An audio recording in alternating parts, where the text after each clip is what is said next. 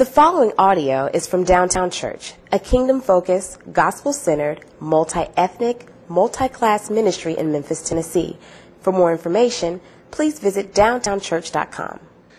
Uh, before we get into God's word, I just want to reiterate, uh, and I'll probably say this again at towards the end of my sermon if I don't get too excited.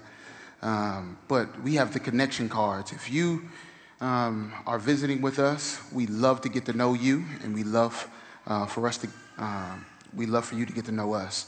And these connection cards are helpful. And uh, I believe it was already stated that if you put this in the basket and you turn this in, there'll be a gift for you after service. So please turn that in. As we get into the Lord's, to God's word, I think it's important that um, I just, I say this from the beginning that as we're talking about God, I was just thinking about this um, in this particular passage talking about God and money. As you can see, I'm wearing a shirt to illustrate my point God over money. Um, and the, the point of it is, is that God isn't necessarily after your money, God is after your heart. God is not after your money, God is after your heart. The, uh, one of the things is, is that this morning we, we're starting this biblical subject because money is a biblical subject. But yet, oftentimes, so many people, as Christians, we apologize about talking about it. We feel guilty talking about it. With the prosperity gospel and how money has been uh, talked about these days, sometimes pastors even shy away from discussing it. But Jesus talked about uh, money a whole lot in his Bible, uh, in, in his word, and through his ministry. And the Bible talks about it as well. So I intentionally say that this is a biblical subject because I want us to have a healthy view. As pastors, we want you to have a healthy view of how you ought to understand the Bible, what the Bible says about money. Again, many times it is in our culture where we shy away from this because of individualism. You ain't supposed to touch mine. What's mine is not yours. But what the Bible teaches us in particular is that, that we don't own anything, but God owns us and everything that we own. And thus, in culture, possessions, property, all of these things, oftentimes, we, we don't come to the realization that God owns my house, He owns my car, He owns the clothes on my back, He owns my soul, He owns absolutely everything because he's the one that has provided the job, provided the car, provided the money, provided the food, provided every single thing that you need in order to survive. And I want you to realize that this passage is not, again, getting to, I just want you to give more. Just want you to be more gener- generous with what you're giving. The passage is addressing your direct devotion. Is your devotion to God or is your devotion to money? Is your devotion to God or is your devotion to money? It's legitimate to ask the question where then is your heart? Where does it lie? I believe that we are still, still, even me, I don't stand up here with a self righteous view as if I know what I'm doing with all of my money. There are times I want to fulfill the desires of my heart. And so we are all slaves to money because it provides an immediate security. It puts our kids in good private schools. It gives them the good tutoring that they need. It puts the good clothes on their backs. It provides them with the opportunities for some of us for them to play soccer or football or baseball. It gives them the opportunity to see different parts of the world. It provides this immediacy of comfort, power, and pleasure, allowing us to enjoy every vacation, allowing us to enjoy every beach trip, allowing us to enjoy every getaway, allowing us to feel as if if I have this pleasure, then this will be the satisfying factor of my life. It provides us with privilege. Privilege in which many of us would see that or or think that if I have an X amount of money in my bank account, then this equals privilege. I don't have to struggle anymore. I don't have to live in the hood anymore. I don't have to live around a certain group or, or, group or demographic of individuals anymore. Privilege. And it fulfills the lust of our hearts if we let it lead us, guide us, lord over us. We are tempted and have been and still are at times slaves to money. And as Christians, we should be challenged by what Jesus is saying here. Because our passage actually shows that just in line with the entire Sermon of the Mount, that we are supposed to live countercultural as kingdom people. And thus, what this means is contrasting societal norms in order to live a godly life contrasting societal norms in order to live a godly life. I want to pull out these three polarizations and how they've been demonstrated throughout this passage. Treasure on earth, number one, versus treasure in heaven, is what we'll see in verses 19 through 21. Treasure on earth versus treasure in heaven, verses 19 through 21. And then two, wholeness and generosity versus evil and greed, which we will see in verses 22 and 23. And then the last one, God versus money in verse 24, or God over money. That's the title of our sermon. But here's what I want you to take away. I want you to listen to those points and write them down and see if you can get good. I'm gonna give you good exegetical movements or hermeneutics throughout this passage, what I want you to understand that there's one singular devotion. If you were to take anything this morning and you would write it down and it'd be knit in your heart and you would take it home and discuss with your family or discuss with your children over lunch, here's what I want you to discuss. Our singular devotion to Christ must be a direct reflection of how we view, how we view money. It's right there in Deuteronomy 6 and 5 in the Shema, and where you said it says, Moses says, You shall love the Lord your God with all of your heart, all of your soul, and all of your strength. A singular devotion. When we look at treasure on earth versus treasure in heaven, when you look directly in verse 19, Jesus says directly to his people, do not lay up, or you can say store up for yourselves treasures on earth. Think about it. At the top of chapter 6, immediately he talks about where your, where your reward is. In chapter, in the first verses in chapter six, he talks about your reward being secretly in heaven. Then he talks about in the Lord's Prayer that your reward being secretly in, secretly in heaven, not being like the hypocrites. And then he gets to fasting and that your reward is secretly in heaven. And now he says, you know why? Don't store your treasures on earth because it's not the right treasury. The contrast that you see is that on earth, what will happen is moth and rust will destroy it. Where your treasure is, moth and rust will destroy it. How does moth destroy it? I know many of y'all may be thinking about the little moths that fly into your house after you open the door, and sometimes they're eating on your clothes or something like that, right? But what Jesus is trying to give them a picture of is that it's this little wood bee, beetle that will be eating away at the things in their home, but they are not even aware of it destroying everything around them. Can you imagine being at home and you have termites, but you're unaware that these termites are eating away at the attic of your home? Because you haven't been up there, you haven't seen it, you haven't, but you stored everything in your attic. But there are termites eating the wood. But then there are rats up at the top, eating through the boxes and the plastic. Won't you feel violated and frustrated?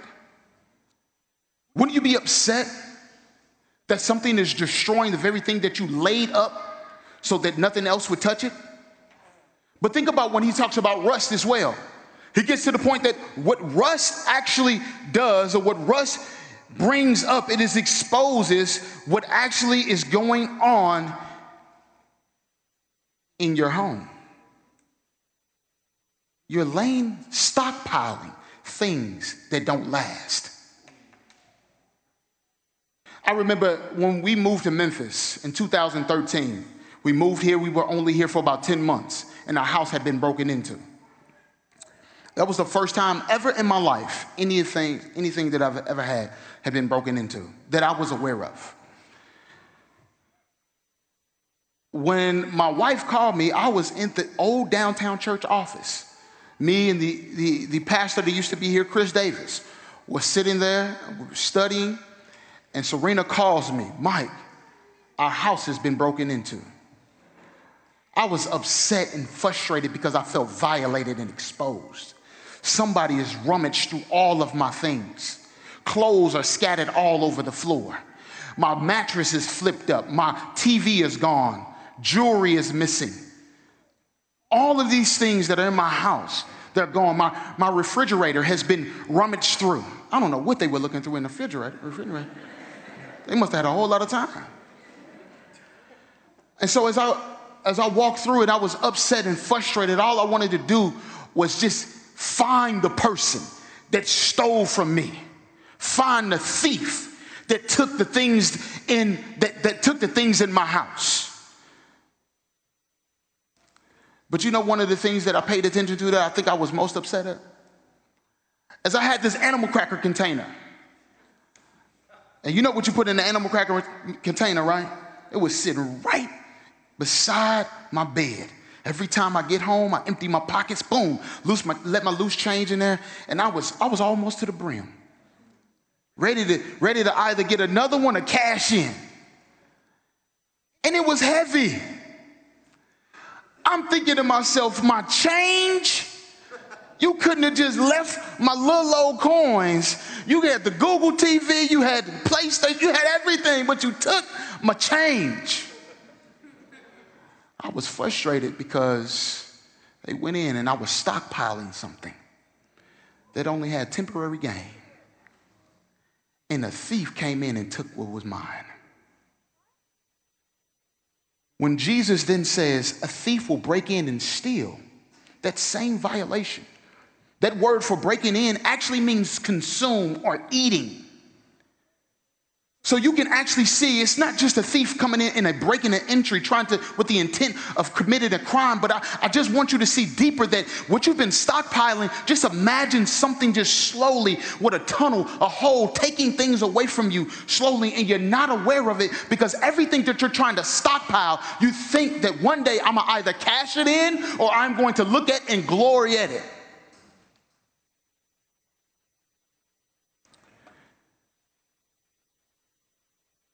This makes us feel powerless. It should. Should make us feel angry. Especially when you don't know spiritually that the devil is stealing things away from you. He has stolen things away from you. But Jesus what he does, and he's so brilliant in trying to put the negative and contrasting it with the positive. He says, But this is where you need to lay your treasures. The first where clause is don't lay it up in on the earth. That's the wrong treasury. I have an eternal vault that is secured by me that no one can break in, no moth can destroy, no deterioration can happen, nothing will grow old. It will be the most secure thing that you will ever see in life if you just lay your treasures in heaven and then you will have it. Some of y'all are thinking, so what am I supposed to do? Cash app Jesus, uh, $20 a week so I can store up $20 every week up in heaven? Should I Venmo them and, and, let them know that, hey, Jesus, this is, this is, this is my $100 that I'm trying to stockpile in heaven? Absolutely not. Because what he is contrasting is saying, what's on earth is not even worthy of what's in heaven. When you understand then that what is on earth has no eternal value, and thus everything in heaven does, you will then understand that Jesus is asking you to do more than simply try to lay aside a nest egg. He is saying you need to have a right view of how you utilize your money. I remember one preacher saying Mr. and Mrs. Things would stockpile everything that they had. Mr. and Mrs. Things would put things in their pocket. Mr. and Mrs. Things, they would put things in their shirt. Mr. and Mrs. Things would carry things around with them, and they were loaded down with all of the things that they had. But Mr. and Mrs. Things died one day, and you know, they couldn't take anything that they had in their pocket. Only thing that they had was the box that they laid them in. I want you to think about this, beloved. If then, if God has you, He doesn't have your heart, where is it?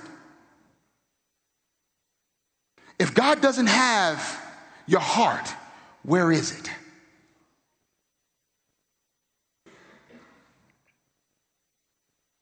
I know it's tough for many of us when you look at, Mike, I, I know I'm devoted to different things.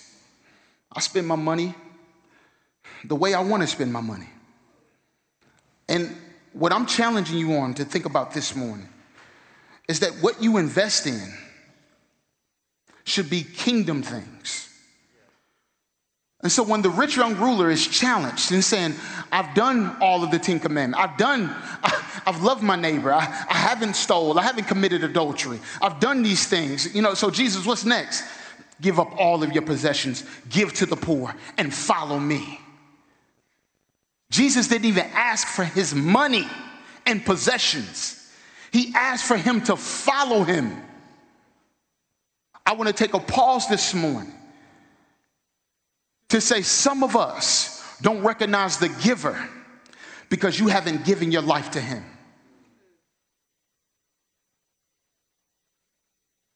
See, when you look at the next set of verses, he gets to the heart because this kingdom perspective that you ought to have on the heart, I, I related to what I was taught in school. I went to school for finance, and it was this core principle to finance, which was time, value, and money.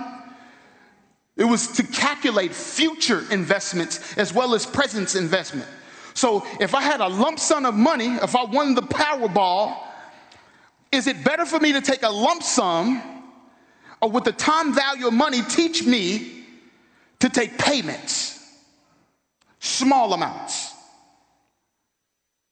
What I think that the Bible teaches us is that a right kingdom perspective of time, value, and money is that we don't necessarily look at earning anything, but because our inheritance has, all, has been something given to us and not something earned, us everything causes us to have a right view of heaven and a right perspective of how we ought to live.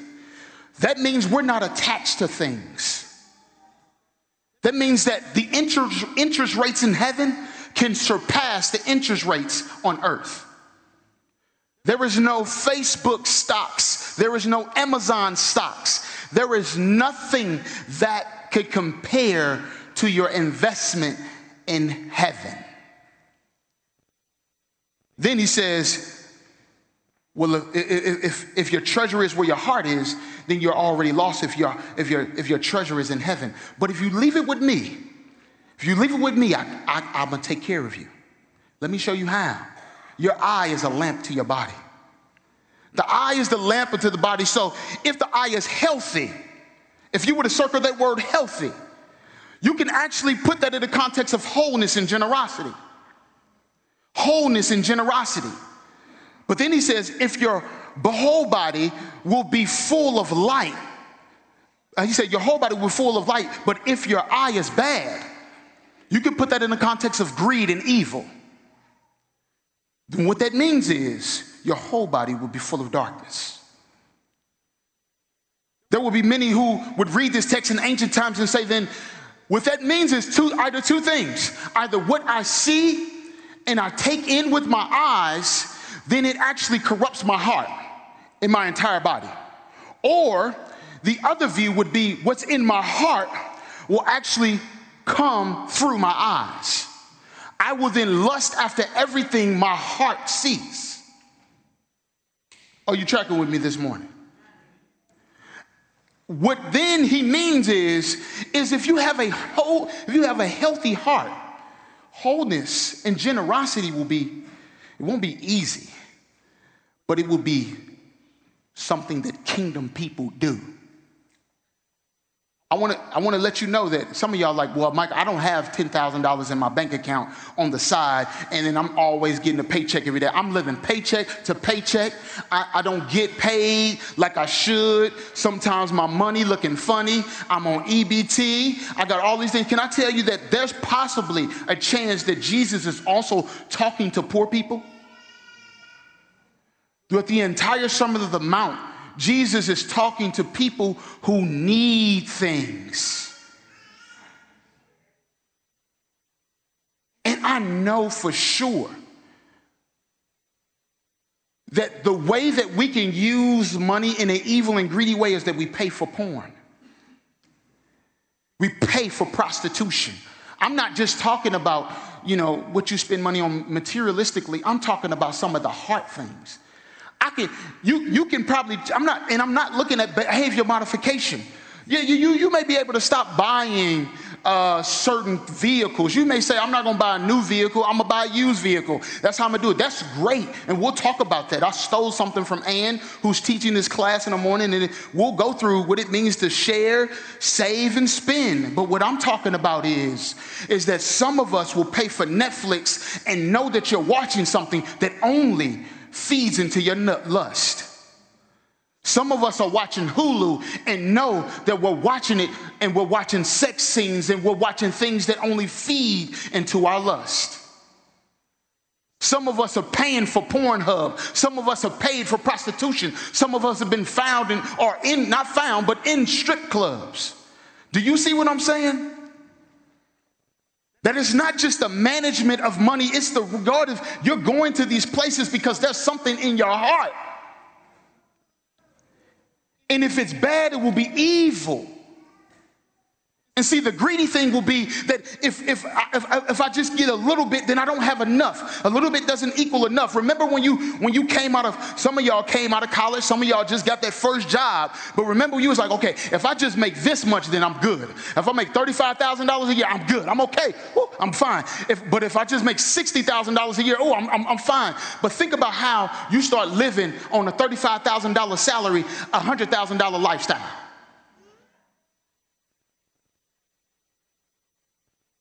Because it's not enough. It, it, it's, it's not, it's not it, the car is not enough. The house is not enough. The three bedroom, two baths is not enough. I know some, eh, eh, listen, I don't forget, some of y'all may be on Section 8. Some of y'all are going through programs and, and you're thinking to yourself, I just need to get out of this. I remember when I worked with drug addicts and alcoholics, and we had a house that they would be in for 13 months. And every time I remember one brother be like, Mike, I can't be here anymore. I just, I gotta go. They had every opportunity to walk out of the door. Every opportunity to, to go back to smoking crack, to go back and smoking heroin, to go back and drinking their life away, to go back to smoking weed. Oh, let me put a pause right there. I know some of us buy weed and we smoke it because we think that it's going to help us sleep at night. Some of us buy liquor, buy drinks, drink beers, and we think that that's just going to help us relax.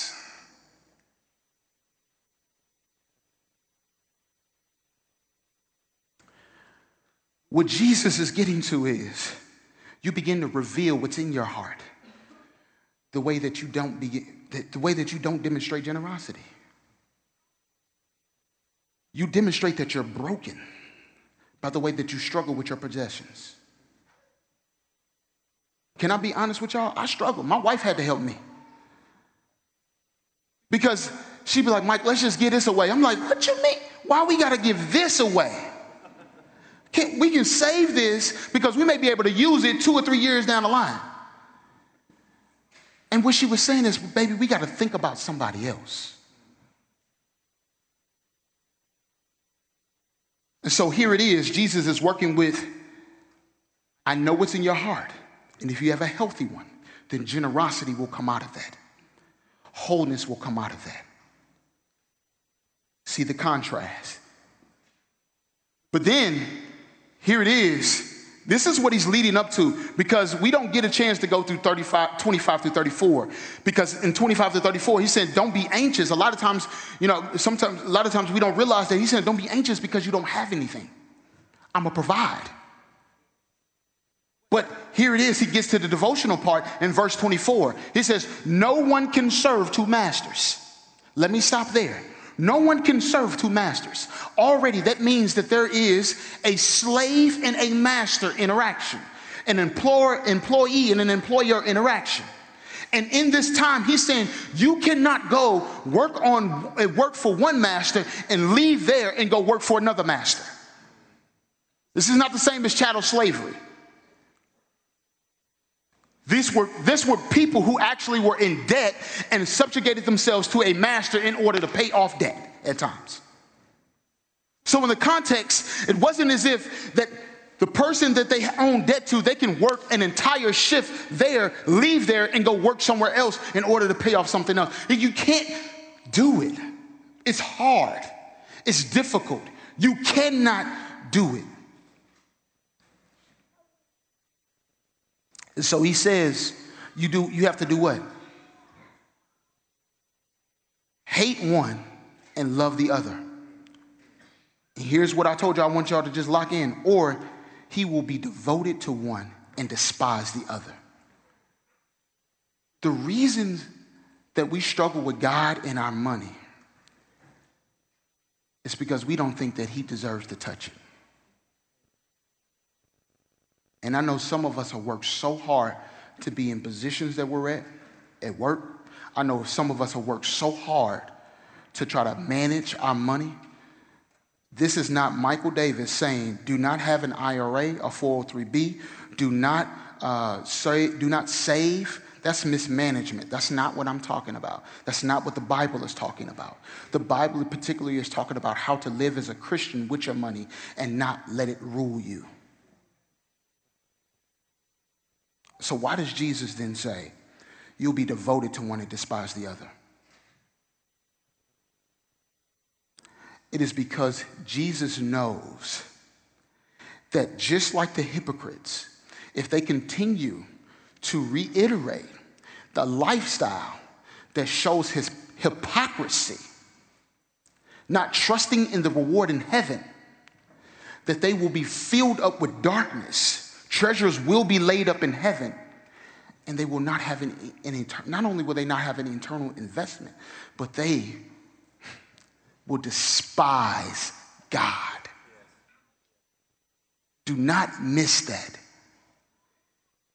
If you are a slave to your money, you begin to despise the very one who's freed you from the sin and from the bondage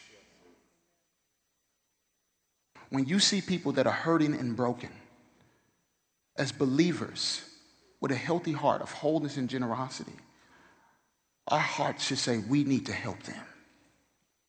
Here at Downtown Church, the fact that we have our value as mercy and justice is the fact that we want to build a robust diaconate that shows how Downtown Church doesn't just want you to be a member we want to provide for your spiritual needs, but we know that there are physical needs as well.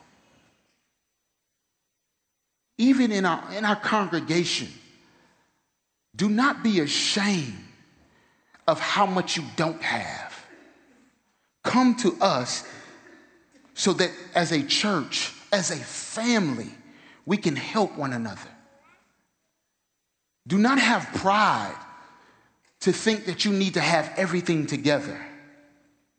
If you're struggling, allow us to help you. And if you have means, please find every way possible to support your brothers and sisters. Amen, somebody. Because I'll leave you with this the contrast. With that spin, shave, and share, and brainer, I stole it and maybe people will continue to come to your class in the morning to learn more about it. But here, are a couple things that I, I, I, stole from her is that when you spend, you have to prioritize wants over needs over wants. You have to do it. Okay? You cannot, it's the grocery store mentality. You go to the grocery store, you spend X amount of money, but then you stop at McDonald's to eat dinner. How many of us do that? Don't raise your hand. But it just shows what you prioritize in spending. And so then you spend, you say, I don't have enough money, but you spend it on cigarettes, you spend it on coffee, you spend it on Chick fil A, you spend on all of these different things that you say, I don't, what I, you say, I don't have, I don't have, I don't have. And then spending habits actually show that you do have, but what you desire. TV subscriptions. A lot of people, like, oh, I don't have cable, but I got Netflix, Hulu, YouTube TV, uh, Amazon Prime TV, you got all the TVs.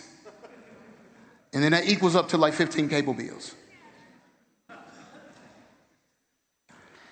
Would you just think about that for a moment in which some of us, I know, you're like, well, I use somebody else's subscription. I'm not gonna, I'm not not gonna get into the ethics of that. Because your pastor might have been in that one. Uh, amen but also thinking about how you buy cars, buying new cars versus used cars, buying, buying used versus new and thrift. How do you save and find those areas? And then when you save, yes, I remember in seminary reading, I mean, not seminary, in college, reading Rich Dad and Poor Dad. And my professor would say, always pay yourself first, pay yourself first. But then I, as a Christian, I struggled with that because it was like, wait a minute, I need to offer my first fruits to God and then take care of me and my house. So, that rule, I know a lot of us have heard that in finance, but when you're a Christian, you have to give an, an, a, an act of worship to God through your offering. It's an act of worship, it's not just giving. Because the giver who has already given to you, you're showing your gratitude. You're showing your appreciation for what he's done. And then share, because I'm. I'm running behind. Share in a shared kingdom perspective, when you go through the book of Acts, you see a community of believers sharing with one another and caring for the needs of each other, throwing the money at the feet of the apostles so that they can take care of the church. And when we struggle and wrestle with that, one of the things is it's not i'm not making a, a, a i'm not making a decision for you whether it needs to be 10% 15% 5% 2% but it, but it, what it does need to be is something that you're consistent with because you're consistent with everything else. Every subscription, every payment that you make on a car note, every mortgage that you make, it has to be consistent. If it's $2, let it be $2 a month that you give to the Lord. But do not deceive yourself thinking that you can hold your $2 and save it to the end of the month and pay Him. Because a lot of times things happen to where I need to use this $2 for this. The other practical thing is we have to make sure that we not only is it about our money, I, just, I wanted to emphasize time and talent, and that is me time versus we time. If my me time ex- exceeds my, our we time, I don't know if I'm budgeting things right with my community. That means I need to I need to help when, where help is needed. Band, y'all can come down. That means I need to think about others more than I think about myself in the way that I share my time. If, if, that, if that is, oh, I'm serving in ministry, but hey, listen, I got an extracurricular activity. Don't know if I'm gonna have to cut, I'm gonna have to cut this out in serving y'all in order to do my extracurricular activities. If we're family, we can't do that to each other, right? We got to care for each other. And the reason we know this is because what's been given to us through this table. This is the best illustration. This is the best picture of, of the fountain filled with blood, which comes from Emmanuel's vein. Where we know that Jesus, what he did on the cross, was the biggest and the greatest gift that can be given to anybody on earth. And if we, if we think about that, we owe him everything. And so, yes, what do I want you to remember? Our singular devotion should be to God. He doesn't want your money, He wants your heart. Let me pray. Father, we thank you for your wonderful mercies and grace, and that you, God, have been one that has been after our hearts so that we do not have to save ourselves. But Lord, I pray that you continue to help us have a right view of what it means to worship you in all things. It's in Jesus' name that we pray. All God's people said.